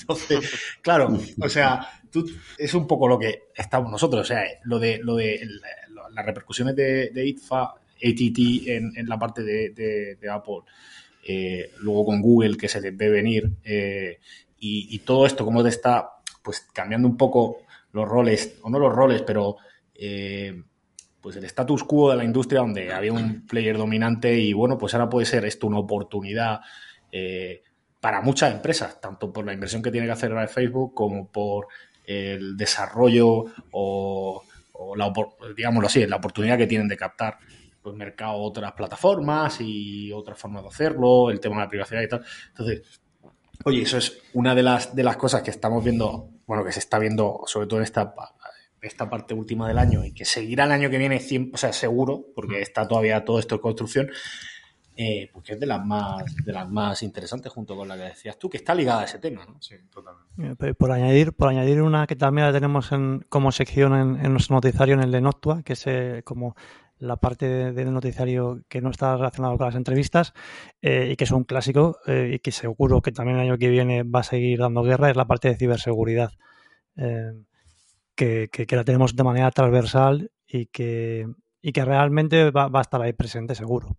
Sí, es verdad, Antonio, lo que tú dices que, que muchas veces hablamos como de tecnología en, general y es cierto que la ciberseguridad está dentro de ese campo, pero es como gaming, ¿no? Que tiene su propio su, propia dinámica y es ¿verdad? Es, un submundo eh, que está al margen de lo que sería más enterprise software puro de SaaS y venta o tal que como tú bien dices es otro que, bueno, que, está, que está haciéndolo fenomenal y que lo seguirá haciendo bien. Vale, os voy a aprovechar y meter una, una pregunta que tenía para más adelante sobre el metaverso, ya que os habéis enganchado con él y, sé que os hace ilusión. Eh, bueno, estamos viendo compañías de, durante todos estos earnings de tanto de compañías de videojuegos, de social media con el Connect de, de Facebook que comentabais. Eh, a ver, eh, Zuckerberg comentaba que esto aún está muy lejos, que está pues eso a, a 10 años fácilmente, pero que van a invertir pues como bestias para intentar ser los primeros o, o bueno, intentar al menos, sí. ¿Cómo, ¿Cuál es vuestro enfoque en- sobre este tema? Vamos, eh, ¿lo veis más como ahora mismo es todo marketing y no hay no hay aún un, MVP, un mínimo producto viable? ¿O, o, lo veis como que es algo que va a ser una lucha entre una descentralización o, y, una centralización, vamos, en el que un único jugador se lo, se lo quede todo? Yo, creo que primero, deberíamos eh, ponernos de acuerdo entre todos en, en qué es exactamente el metaverso. Es decir, si tú necesitas tener las Oculus para realmente... eh, o sea, ¿cuál, ¿cuál es la frontera? O sea, la frontera es tener unos gadgets eh, que son un poco más inmersivos de lo que tienes actualmente. Eh, la frontera era Fortnite, la frontera es Roblox, que, ¿cuál es? O sea, eh, que, es, que es un poco... A mí me hace mucha. O sea, me- yo todos los días hablamos de, de Matthew Ball, que es un poco el que ha acuñado este término de- del metaverso, aunque bueno, ya lo ha utilizado mucha gente. El otro día Bob Chapek también decía en Disney que, que, bueno, que, que ellos eran también metaverso. Take Two lo ha repetido muchas veces, ¿no? El tema este de que, bueno, pues oye, quien juegue con nuestros videojuegos no, no está en una especie de metaverso. En Epic, pues con Fortnite. Eh, igual con los avatares y demás. Sí que es verdad que es un, es un, lo que planteaba Mark es un tema más futurista. También está haciendo bien, ¿no? Al final, eh, eh, el negocio actual no sabemos a futuro si variará, pero, pero está, pues es, como decía cuando le llamaron al Congreso, ¿no? We serve ads, ¿no? We- nosotros monetizamos con ads. Al final lo que necesitas es tener gente en tu plataforma y yo creo que hacen bien apostando por, de cara a futuro, y hay que verlo así, por mantener eh, pues, pues gente dentro de tu plataforma y que no pase un poco como lo que está pasando pues, con Facebook en mercados maduros, ¿no? Mm. Entonces yo creo que hay, verlo, hay que verlo así, hay que verlo así. Oye, una iniciativa como tienen muchas empresas donde tú, pues oye, te- una serie de recursos los lo dedica a R&D y, y esta es una de las vertientes donde ellos están haciendo algo. Yo personalmente lo veo también como, o sea, yo lo veo como que sí, eh, cuando me imagino metaverso sí me imagino tema de realidad virtual. O sea, a mí creo que se lo comentabas a Flavio el otro día en un tweet, que cualquier videojuego o que sea un sandbox y demás de un mundo abierto en el que tengas pues ese libre albedrío y tengas tu avatar y tal, sea considerado metaverso. Entonces, no sé, el World of Warcraft lleva haciendo metaverso desde hace 15 años, ¿sabes? Entonces, un poco no sé, o sea, sí que lo veía como un mundo en el que, pues, con tus gafas entrases a él y entonces ahí pues tuvieses todo, todo, vamos, y lo Claro. veía algo más descentralizado a lo mejor. Mm, Claro, pero ahí, ahí ya es el tema de, estamos hablando de que, o sea, el límite lo estás poniendo en que, bueno, pues es un poco más inmersivo porque tienes las gafas de, de, digamos, realidad aumentada, eh, Virtual. o eh, realidad virtual, perdón, eh, y, y- y las paredes de tu cuarto, ¿no? Donde estés jugando y que no te destroces. Eso, y mucho cuidadito, y mucho cuidadito. Sí, pero mira, por ejemplo, limitaciones claras que tiene ahora mismo el tema del metaverso. Yo también lo comparto que es así. Lo que pasa es que sí que es verdad que cuando se hace una campaña de marketing de esta manera, bueno, pues hay extensiones y ya he llegado a ver yo e-commerce que dicen que son metaversos y son un e-commerce de toda la vida. Eh, pero ahora mismo sí que hay fricciones muy claras y, por ejemplo, son dos o tres eh, bastante tontas, pero se tienen que solucionar. Una es el tema de los mareos, ¿vale? A la mayoría de gente, pasado un cierto tiempo, las gafas de realidad virtual les marean bastante. Eh, producen mucho cansancio ocular, entonces la fatiga es muchísimo más alta. Si nos quejamos de la fatiga de Zoom, pues se está comprobando que la fatiga de las gafas de realidad virtual es un por 10. Con lo cual también te limita el tiempo, es decir, no puedes dedicar una jornada laboral a estar con las gafas, es algo muy puntual. Y luego hay otro problema que es el tema de los avatares. Eh, bueno, dos, dos problemas con los avatares, también bastante tontos. Uno es que hay un montón de avatares distintos de tu persona, dependiendo de la aplicación, y deberían unificarse. Con lo cual, eso también, pues luego un usuario que se supone que estaría mucho tiempo eh, con las gafas eh, trabajando en aplicaciones donde se va a ver el mismo, pues es algo extraño. De hecho, aquí hay que reconocer que Snapchat, al comprar Bitmoji, pues debería tener un poco de, de ventaja en este aspecto si, si lo implantan, que bueno, eh, están asociados con Unity, el motor, de hecho en los propios videojuegos ya está, así que no veo cómo no pueden ahí sacar ventaja. Y luego otra tontería, y es que los avatares no tienen piernas. Entonces, verdad, no tienen piernas. O sea, fíjate la, etapa tan temprana a lo que estamos en esta tecnología, que es que nadie ha pensado que narices. Es más, el otro día, por ejemplo, Facebook te decía, en las muestras que hacían, que habían tenido que crear una puerta en las salas de reuniones para que la gente no sintiese claustrofobia. Y esa puerta no conducía a ningún lado, es una puerta virtual, no te lleva a ningún sitio. Pero la gente quería en las salas ver una puerta para evitar la sensación de que estaban encerrados dentro de un sitio y tal. O sea, no sé, es muy temprano todo. Me parece súper interesante. Ojo, no quiero decir con esta crítica que a veces parece que criticamos y nosotros somos contrarios. Todo lo contrario. O sea, para nada. Estamos dispuestos a abrazar el metaverso de todas las maneras posibles, pero siempre que sea de una manera lógica donde podamos proyectar el Flickr Flow. Y dentro del metaverso creo que hay cosas interesantísimas. Pero también creo que es una idea fácil que produce mucho hype rápido en la gente en un periodo como es pues 2021, ¿vale? Sí. Y, y, además que no se dé la casualidad de que justo en ese momento, eh, bueno, Facebook esté un poco patas arriba. Sí, sí, total. Ha sido un momento para tapar eh, los últimos rumores que habían de empleados hablando sobre ellos y demás. Eh, sí, yo lo veo así también. La verdad es que el, por el tema del trabajo me da un poco de claustrofobia el pensar eh, que voy a ir a trabajar poniéndome unas VR o desde mi casa trabajando con las VR. No sé, o sea, yo lo veo más como para un tema de ocio, de reunión social, en el que, pues eso, quedar con amigos, hablar como si fuese un Discord o pues viéndote o haciendo cosas mientras tanto, o jugando a videojuegos. Pero el tema de tener que estar con el avatar de tu jefe delante y cositas así no, no me provoca buenas cosas. Bueno, es una, es una, es una visión a futuro que al final es. Una... A ver, se acabará funcionando. Claro, porque tiene cosas, como- que- pero necesita. Claro. O sea, está bien. Si yo ver, no me malinterpreté, yo creo que en- si yo hubiera estado en la posición de este hombre hubiera hecho lo mismo, porque al final, no solo por el, el- las face- face- Facebook Files, creo que era que lo llaman el Wall Street Journal cuando lo han publicado, que eso le han dado bastante para el pelo, sino también por, por el problema de su gran mercado de SMB, que son los que le hacen la can- mayor cantidad de dinero, que esperan ver retornos y de repente los, el ROI les ha bajado.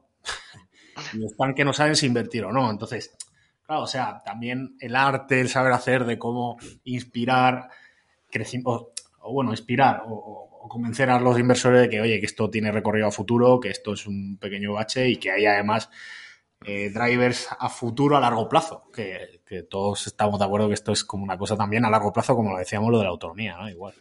Que vendrá seguro. Pues sí, es que, o sea, hay, hay muchos incentivos Sí, por mucha parte. Claro, exactamente.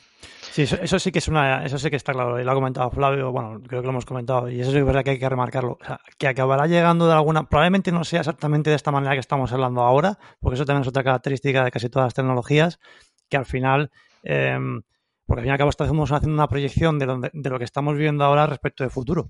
Entonces, al final, eh, es como si la realidad no cambiase de aquí a seis años. Así que muy probablemente pues será algo o otra manera completamente distinta, pero que será seguro. Sí, sin duda. Os quería preguntar, ¿cuáles son actualmente las tres posiciones del fondo? Eh, y si nos podéis contar así una breve tesis de inversión sobre ellas, o qué es lo que os lleva a invertir en ellas, qué es lo que más os llama. Eh, pues mira, eh, las que tenemos a día de hoy, Sí. te decimos son Twilio, Octa y PayPal. ¿Y qué os lleva a invertir en ellas? ¿O qué es lo que...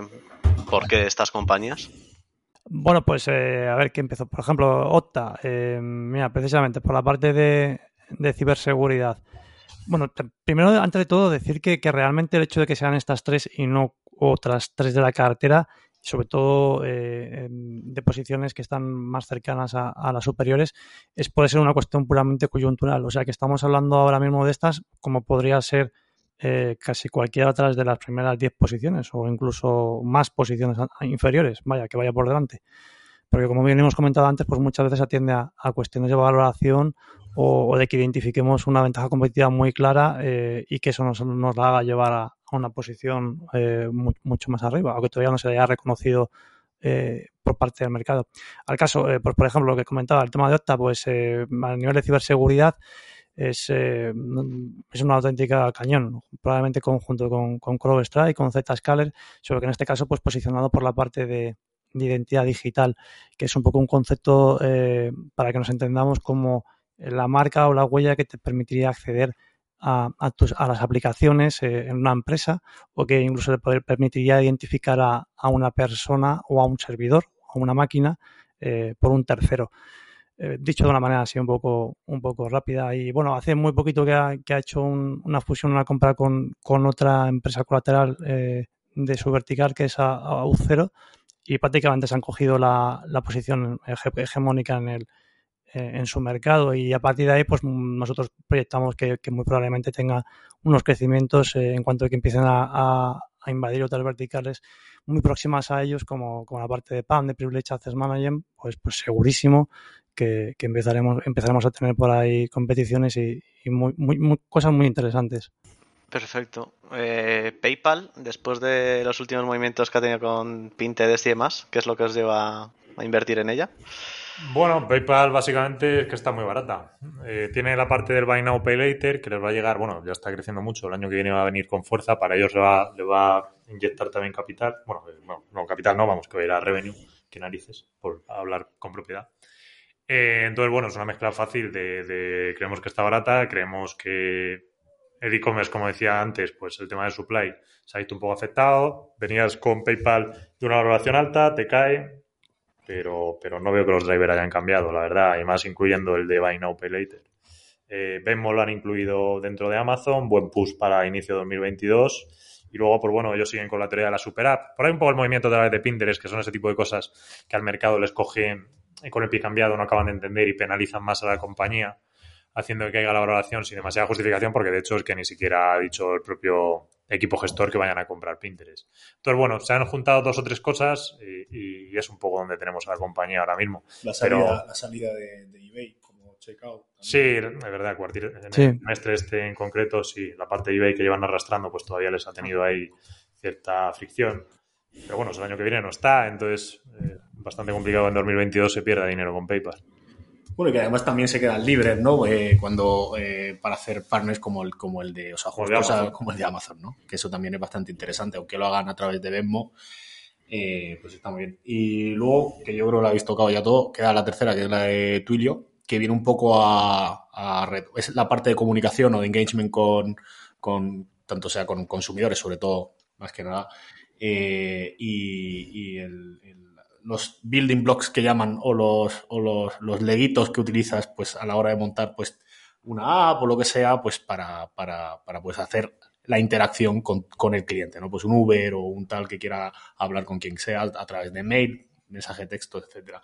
Y además, lo que tiene más fuerza, que es lo que hemos hablado antes, que es lo de la, el, Consumer Data Platform, que viene de una adquisición, eh, pues que también, eh, al final lo que te ayuda es enriquecer un poco los datos que tienes de tu cliente, las interacciones que has tenido. Pues este señor se conecta a esta hora, eh, eh, ha mirado esto, lo ha metido en el carrito, pero al final no lo ha comprado. Pues a lo mejor le tenemos que mandar un, si, es a través de una app, pues un push notification para ver si nos lo compra, ¿no? Pues este tipo de cosas.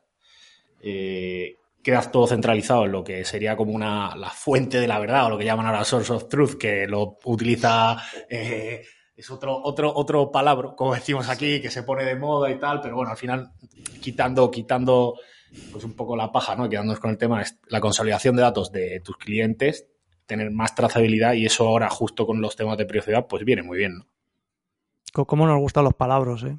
No, bueno, es que es, con lo que trabajamos, lo que pasa es luego explicarlo de forma llana. Sí, sí, sí, no, pero que, que, es verdad, que, que al final eh, eso, eso, es un poco lo de. Dentro del pack grano paja están ahí los palabras. Muy interesantes las, las tesis. Ahora eh, vamos a cambiar un poco de temática y pasar al, al gaming, que la verdad que, que, está siendo un año bastante duro, después de ser uno de los sectores más beneficiados durante el confinamiento y demás, pues eh, el confinamiento ha pasado un poco factura, sobre todo a las desarrolladoras con retrasos, productos deficientes, cancelaciones, bueno, un poco, un poco de todo tenemos. Y sobre todo ahora con toda la inflación que estamos viendo, que también repercutirá sin, sin duda los salarios, eh, quería preguntaros cómo veis vosotros la situación de las desarrolladoras de videojuegos con el D-rating que han sufrido los últimos meses. Pues mira, tienes, tienes la suerte de que aquí tienes, aquí tienes un desarrollador en la,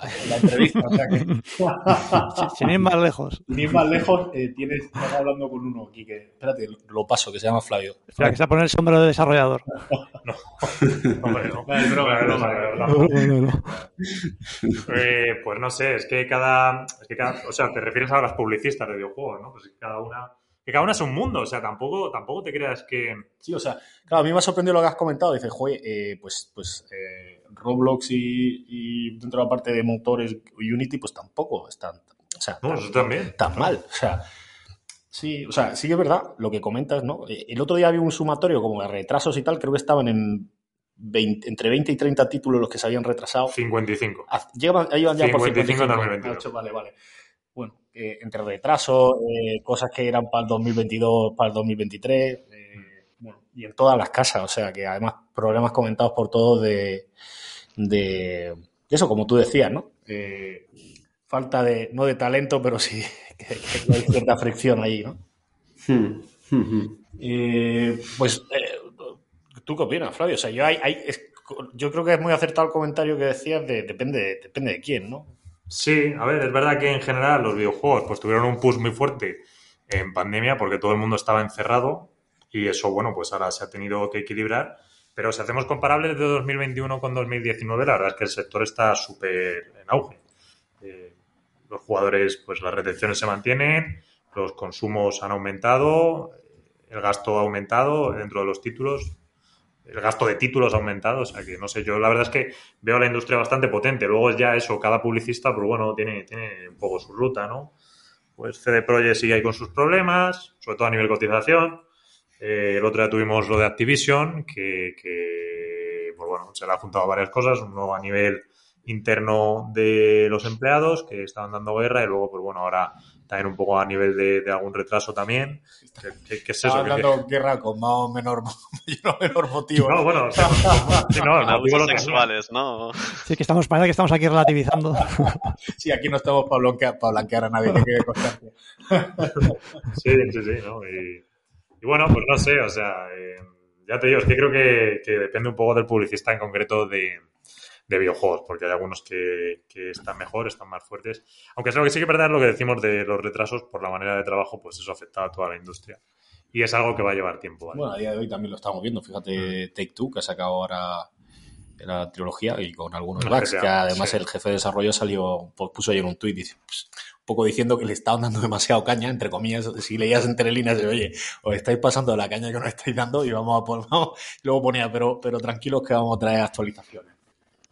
Sí, sobre eso os, iba a lanzar una pregunta ahora porque sí, yo al menos, eh, tanto como inversor en el sector como jugador, lo que estoy viendo es que hay un poco de agotamiento creativo en algunos de estos grandes publishers y bueno y, su- y- sus estudios desarrolladores que tienen dentro eh, que están abusando a lo mejor mucho del tema de hacer reworks o, o remakes de IPs franquicia, ya sea pues estas de, de GTA, esta trilogía, o, de modelos de negocio también como el tema de los micropagos eh, vía loot boxes, como en el caso de Electronic Arts, que yo creo que son los que más más pueden ser los bueno sí los que más lo hacen no con el con el FIFA y, y- y estos eh, juegos de de deportes Eh, ¿Cómo veis esto? O sea, ¿no, ¿no pensáis que a lo mejor están siendo demasiado influidos por las expectativas que tiene el mercado de, que hagan ciertos revenues y demás, que a lo mejor les está penalizando a la hora de ser creativamente mejores? O sea, el hecho de que el GTA 6 eh, ni lo comenten de que está ahí en proceso y sigan exprimiendo el GTA eh, online y ahora con los rewards en el caso de Take Two o en el caso de, del FIFA que ahora bueno habla de que va a cambiar la licencia que ya no va a ser FIFA que van a cambiar y ¿No, ¿no veis un poco como de agotamiento en, en los, en los grandes playas, eh, o sea, lo principalmente? A lo mejor porque están muy exigidos por analistas de llegar a ciertos eh, revenues. Porque una, o sea, una de las cosas que tenía que anotar, que me acuerdo yo hace años que lo leía a Gaben, al, al dueño de Valve, que una de las cosas que cuando le preguntaban que por qué no, no sacaba la empresa a bolsa, decía que es que no quería estar trimestre a trimestre eh, con analistas de Wall Street diciéndole qué es lo que tenían, qué es lo, es lo que tenían que hacer y cómo. ¿Cómo veis todo este tema? Mm. A ver, eh, Sí, o sea, sí que creo que hay cierta correlación. Es verdad que al final un estudio, pues, bueno, intentas buscar las maneras de monetización y tienes las maneras difíciles y a veces te encuentras, te encuentras que la industria te regala alguna fácil. Eh, durante mucho tiempo la monetización vía eh, sacar apps para móvil, pues ha funcionado muy bien. Ahora es un mercado ya totalmente saturado y básicamente pues hay dos, tres grandes players y entrar como nuevo es dificilísimo porque te tienes que gastar tal cantidad en publicidad que, que, no te compensa. De hecho, los costes en publicidad tienen que ser muchísimo mayores que el desarrollo del juego ya de por sí. Entonces, bueno, se ha abierto la otra vía los últimos años, que es el remaster, ¿no? Incluso el remake, aunque bueno, el remake exige más cantidad porque supone que es hacer el juego original de cero, el remaster es utilizarlo cambiando algún aspecto de motor gráfico, adaptarlo a la actualidad y demás, es más fácil. Pero bueno, son algo que no exigen equipos tan tan grandes, no son desarrollos tan laboriosos y las monetizaciones son muy buenas, porque prácticamente un título que estabas vendiendo ahora 5 euros, a 3 euros, pues lo vuelves a monetizar a 20, 30 o 40. Entonces, el dinero está ahí y los estudios lo están abrazando. Evidentemente, todas estas cosas son modas, no tienen una fecha de caducidad creo que todavía le queda bastante. ¿eh? Eh, y llegará, pero bueno, sí, cuando llegue llegará. Eh, sí que es verdad que lo que es originalidad pura, pues bueno, lo están haciendo un poco más ahora mismo los estudios indies, quitando los triple A's que todavía, pues bueno, meten una cantidad ingente de dinero, ¿no? Y salen algunos títulos buenos, pues creo que ya es un mercado de indies donde, donde lo están haciendo, que, que bueno, igual, los indies cada vez están viendo obligados a hacer cosas más bestias para, para que la gente lo reconozca. Entonces, en cuanto al tema de los indies, eh, o sea, el mercado, yo una de mis principales posiciones es Embracer, eh, y ya lo aviso por si se me nota que me gusta, pero... O alguien, o eh, alguien dice algo, ¿no? O alguien dice algo, que hable ahora. Eh, están muy activos en M&A principalmente y, uno de los objetivos es también la búsqueda de estos estudios indies, entre otros, también estudios más grandes, pero no, algo que noto mucho en, en, el mercado, sobre todo norteamericano y en, y en el europeo menos, porque sí que hay algunas más haciéndolo, eh, es que veo muy apagados en tema de money a Take Two, a Electronic Arts, en el en M&A sobre todo de comprar estudios indies y, oye, dejarles un poco trabajar y hacer sus, trabajos. Algo que Embracer, en cambio, sí que hace, que compra el estudio y les deja trabajar a los a la gente que les alinea los intereses a través de Earnouts y, y les deja trabajar. ¿Cómo veis esto? Porque a mí, o sea, bueno, el otro día salía que Take Two había comprado un estudio de artworks aquí en, en, en Valencia, pero que un tema de comprar un desarrollador puro de, de, un videojuego, no les estoy viendo muy activos para cómo está el mercado, vamos, que hay empresas en Europa comprando bastante. Sí, ¿queréis hablar vosotros? Eh, bueno, o sea, eh, sobre, ah, dicen varias cosas. Por un lado, el tema de adquisiciones, sobre todo por la grande. Ah, por otro lado, el tema de consolidación. Sí que el otro día, por ejemplo, estaba leyendo Steelfront eh, y una de las tendencias que decía eh, la directiva era todo el tema este de, de money, de búsqueda de, aunque sea este otro tipo de juegos, ¿no? No estamos tanto, hmm. estamos más en, en, en, móviles y con dinámicas como las que estábamos comentando antes de, de Lead Fight y todas estas cosas, ¿no? Para crear su especie de, de red ahí. Pero eh, eh, bueno, pues por un lado sí que es verdad, estamos de acuerdo con que no han hecho unas eh, adquisiciones, digamos así, muy grandes de IP, pues que digas, joder, esto, esto, esto, esto está chulo, ¿no? Que dices, oye, esta compra tiene sentido y demás. Pero. Microsoft, Microsoft ha hecho más. Bueno, sí, Microsoft sí, siempre ha estado, ha estado, más activo y también le está yendo, joder. La, la, la única pena es que no haya un spin-off de, de esa parte. es la única pena, porque la verdad es que lo hacen bien en ciberseguridad, lo hacen bien en el cloud, lo hacen bien en, en videojuegos, o sea, no, no. no, lo pueden hacer mejor. O sea, eso es así. Sí, sí. Eh, pero sí, luego por otro lado, pues sí que o sea, hay algunos que son, eh, por ejemplo, lo que te comentaba antes, ¿no? De, de Steelfront, pues el otro día salía diciendo que es que ellos, pues que van a, a, a muerte a comprar. También es otra, otro estilo de juego el que persiguen ellos, ¿no? Eh, no creo que sean tampoco, pues, estudios del estilo, eh, otras dinámicas, ¿no? Porque estamos centrados en móvil y tal. Pero no sé, vosotros qué, qué queréis comentar sobre. Ver, bueno, lo de Microsoft es bastante interesante, pero sí que es verdad sí. que lo otro están.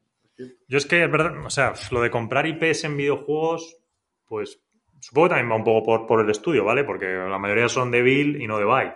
¿Sabes? De construirlo ellos la IP y no de comprarla. Pero en general, comprar IPs en videojuegos es que no hay sinergias. Entonces, estás pagando la pura monetización futura del juego y la confianza de que el equipo sea capaz de no solo de explotar esa IP, sino a futuro ser exitoso sacando otra IP. Entonces, pues no sé, me parece, me parece el modelo más difícil, la verdad.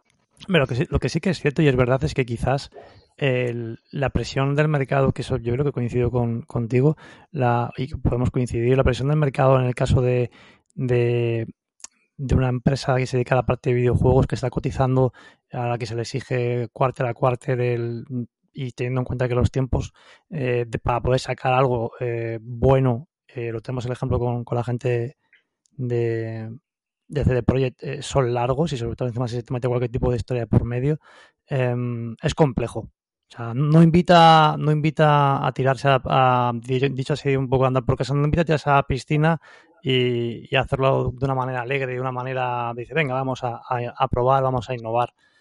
Entonces, eh, eso es cierto, eso es verdad que, no. Pero luego sí que, por otro lado, y por otra parte, abriendo un poco más el espectro, sí que es verdad que toda la parte del ecosistema de videojuegos tiene un, motor de fondo que, lo comentaba Flavio, lo comentaba Juan, de que es muy grande. O sea, que es muy potente. Se está produciendo cambios y transformaciones de las que quizás no seamos muy conscientes y más allá del tema del metaverso, que también está por ahí sobrevolando y lo hemos hablado, eh, pero posiciones como el tema de Nvidia. Es decir, vamos a ver en estos años eh, movimientos muy potentes, y ya lo estamos viendo por la parte de streaming y por la parte de, las consolas, que, van a romper, que van a romper el mercado y vamos a ser testigos de ello. Y vamos a ver que quizás eh, estamos aquí hablando de, que no hay IPs nuevas o de que no hay una apuesta, pero que en el fondo, muy poquito el tema de las consolas, por ejemplo, pues a cinco años, pues si ya no estábamos planteando que eran elementos un poco obsoletos a nivel de hardware, pues, pues muy probablemente estamos hablando de que me conecto eh, con un mando y se acabó, pero de manera literal y, tengo un ecosistema completo de videojuego montado eh, brutal. Bueno, eso es un poco la propuesta de valor también de Stadia o, bueno, de Nvidia incluido también en su propio servicio. Eso es. Sí, sí. Eh, en línea con lo, que, con lo que estás comentando, así lanzamos perfecto con la siguiente pregunta. Eh, al final, pues está claro que a futuro una de las de los grandes ganadores será el tema del streaming, aunque yo sí que difiero con que esta día a día de hoy sea una realidad. Me parece que hace falta mejorar bastante la latencia, entre otras cosas.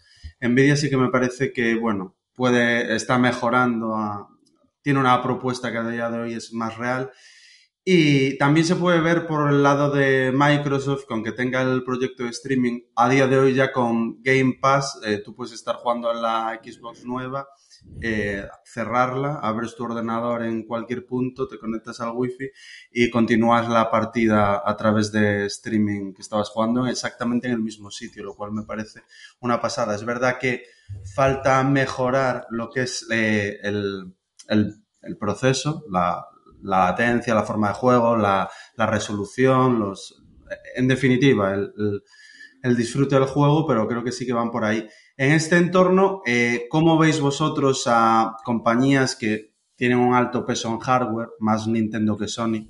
Porque Nintendo ahora mismo prácticamente el 43% de las ventas es hardware. En el caso de Sony en la división de gaming es, es bastante menor, creo que es un 26-27%. ¿Qué opinión tenéis de compañías como Nintendo y Sony que tienen una propuesta más de, consola, menos de streaming, aunque al futuro seguramente cambien el planteamiento, y que cotizan al menos ópticamente a múltiplos atractivos? ¿Cómo, veis que encajan este perfil de compañías ahora mismo? Yo a Nintendo la veo sin lugar a dudas la parte más legacy de todo el sector.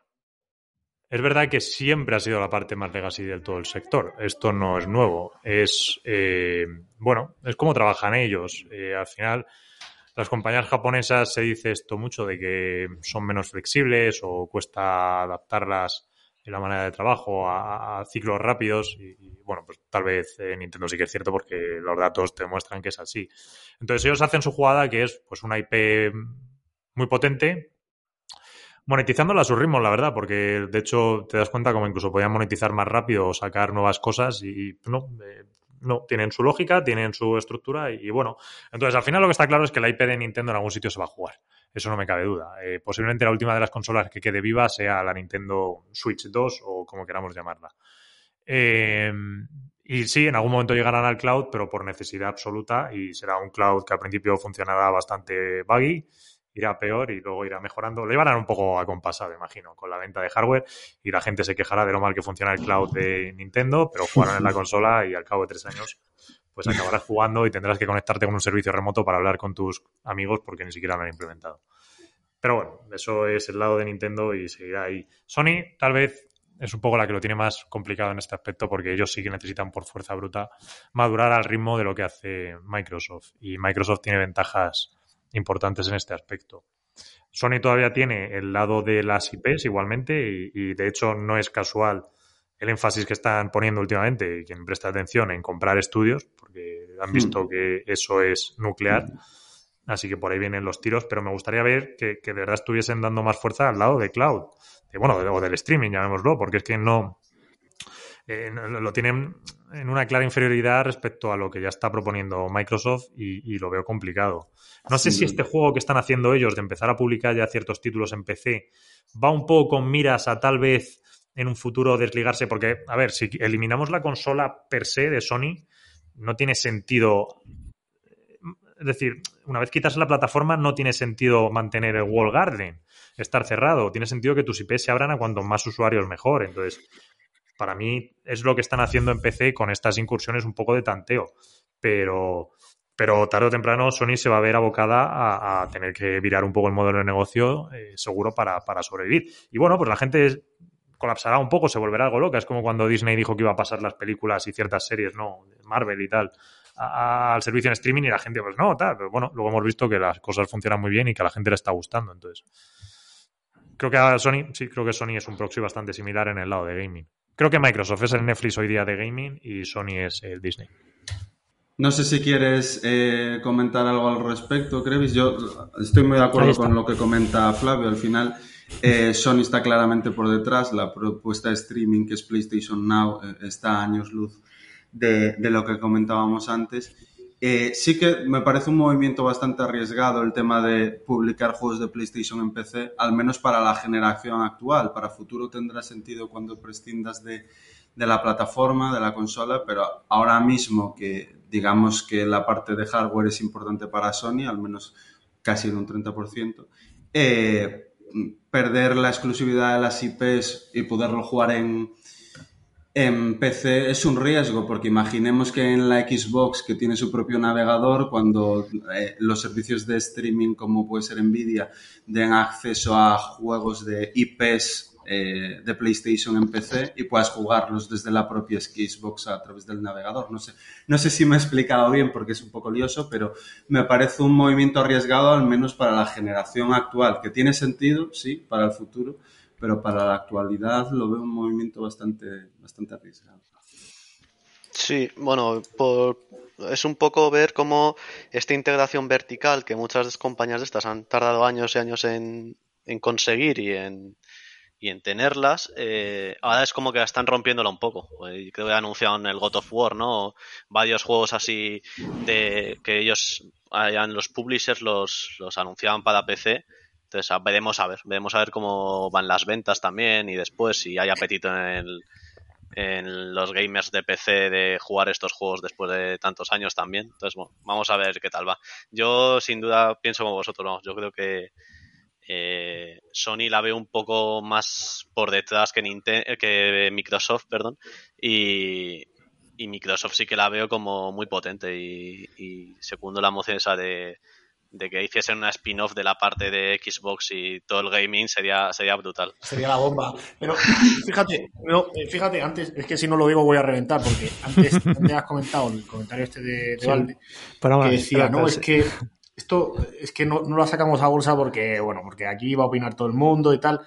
Eh, mira, o sea, pues Netflix estuvo en bolsa, lo pasó mal durante, lo pasó mal entre comillas, no, porque hay gente que, sí que lo defendía, pues igual que ahora los de ARK están súper bullish con ellos, seguro que si saliera a la bolsa Valve, pues tendrían también algunos defensores a capa y espada como hay siempre, ¿no? Entonces, me parece que esto va un poco más en relación con la anterior pregunta, pero eso de, tiene como ciertas connotaciones negativas lo que comentaba antes, ¿no? Sobre todo para nosotros que desde el punto de vista de inversores, que es como, oye, y inversores más de nuestro, o sea, nuestro punto que tampoco estamos en el consejo, no tomamos decisiones, sino somos pasivos en, ese sentido, ¿no? Y que además, pues oye, te ciñes un poco al roadmap que si tiene o no sentido y, apuestas por él o no. Entonces, el, hecho de que se, eh, de que se nos vea así, ¿eh? de, con, esa de no, quiero, no quiero, no quiero sacar la bolsa, cuando además es la forma de dejar participar al resto de, personas, o sea, al, común de los mortales que puedan comprar sus acciones en, un proyecto a futuro. A la gente de Wall Street Bets, tío. No, bueno, o sea, y, al, Sí, sí, no, pero que, que, claro, me he quedado ahí pensando, digo, joder, Nosotros nos pillan, nos pillan la, la, etiqueta, ¿eh, Juan de? Este tipo de comentarios así con tienen ciertas connotaciones negativas que a mí no me gustan un pelo, ¿no? Eh, y, que, y sobre todo, ahí está tu labor como eh, CEO en el caso en el que tú sigas como parte de fundador CEO y tal, pues de llevarlo por el camino que tú creas que es el, que es el este. Muchas veces, pues, mismamente la pura estructura accionarial te da mayores votos, sobre todo en las últimas, aunque lo están quitando ahora, sobre todo en Twilio y tal, ¿no? Pues te da cierto poder, eh, Facebook hasta hace, bueno, Facebook sí, es así. Claro, o sea, pues oye, tienes mecanismos como para, para, para dejar que el común de los mortales participemos en la ganancia futuro de una serie de compañías eh, y que no se quede esto pues para unos pocos, ¿no? Mira Devolver Digital, que ha salido ahora a cotizar, y es un poco esta sintonía, ¿no? De fuera de mercado, somos los gamberros que sacan juegos que nadie tal, y bueno, se ha ido muy bien y han salido a cotizar ahora. Y lo harán bien en el mercado cotizado. Sí, sí, lo estoy mirando por encima un poco cado, la verdad, pero pero bueno, sí, seguro que, seguro que les va bien. Yo creo que el problema mejor de Valve ha sido que desde siempre han sido una empresa muy, muy rentable. Entonces no, han necesitado, no tienen esa necesidad de, de captar capital y han preferido como quedárselo ellos y, y encima es que tienen un, no un monopolio, pero vamos, prácticamente un monopolio. Carlos, ¿tenías alguna pregunta más de sobre hardware, creo? Mm, no, eran las últimas preguntas que tenías. Bueno, hablando del tema de Microsoft, que, claramente está siendo el que más está avanzando, eh, me saltaba la duda, porque lo desconozco, si, del, si el modelo de Game Pass es rentable y sostenible. No sé si vosotros eh, lo sabéis. Eh, sí, sí, sí que lo es, sí que lo es totalmente. Al final, hombre, está jugando a la baza de atraer la mayor cantidad de usuarios posible que bueno, estás en ello. Eh, no sé cuántos usuarios tenía ya eh, el Game Pass. No sé si habían tocado los 50 millones, creo recordar, que se filtró algo por parte del CEO de Take sí. y luego lo tuvo que retirar. Pero bueno, en cualquier caso, o sea, 50-40 los que toquen. Eh, estás jugando lo que tienes que hacer, que, es intentar ser el líder en este segmento, porque el líder vive bien. El problema es que en streaming los que no son líderes lo pasan peor, porque tienes que hacer grandes inversiones en títulos propios y si luego no monetizar bien con los usuarios que es una monetización recurrente con el lado bueno, pero inferior de golpe, porque estás pagando pues 8,99, 9,99, 12,99, lo que se vaya estableciendo. Es un juego distinto, ¿vale? Y es siempre la valoración del long term value del cliente, etcétera. Bueno, cambian, cambian mucho las dinámicas. Pero, pero vamos, eh, yo creo que lo pueden, se puede, sí, sí, vamos, es que Netflix tienes el caso, ¿no? Eh, free cash flow positivo y ellos son capaces casi de, casi de darte, es decir, Netflix puede parar producción, evidentemente no van a hacer porque es matar el negocio pero puede parar producción y el free cash flow sale disparado hacia arriba. Entonces, o sea, el negocio funciona. El negocio, si, eres el mm. líder, el negocio te funciona porque estás ahí y, puedes monetizar. Eh, entonces, mientras Microsoft esté jugando la de vamos a ser el líder, que es lo que está haciendo, pues, pues sí tiene sentido. Antes habíamos hablado sobre la cadena de suministros, hablando de todo este tema de, gaming, eh, ¿cómo veis o cómo creéis que se va a ir solucionando este tema de con las consolas, con la falta de microchips, tanto consolas o, tarjetas gráficas en general? O el mundo. Mira, mira Sony el otro día haciendo la joint venture con TSM. O sea, pues, pues, pues, pues ahora mismo está regular la cosa, la verdad. Eh, aunque bueno, parece que la, se prevé que mejore la historia para, para mediados del año que viene. Eh, pero bueno, llevamos con esta cantinera también todo este año. Hmm. Eh, para la. Bueno, el otro día salió la noticia que habían recortado la producción, ¿verdad? De, sí, 18 a 17 millones. 18 a 17, un tema más, más por, por, por cómo está, ¿no? También. Valve también había recortado la, la, esta, la, que es la competidora de la Switch.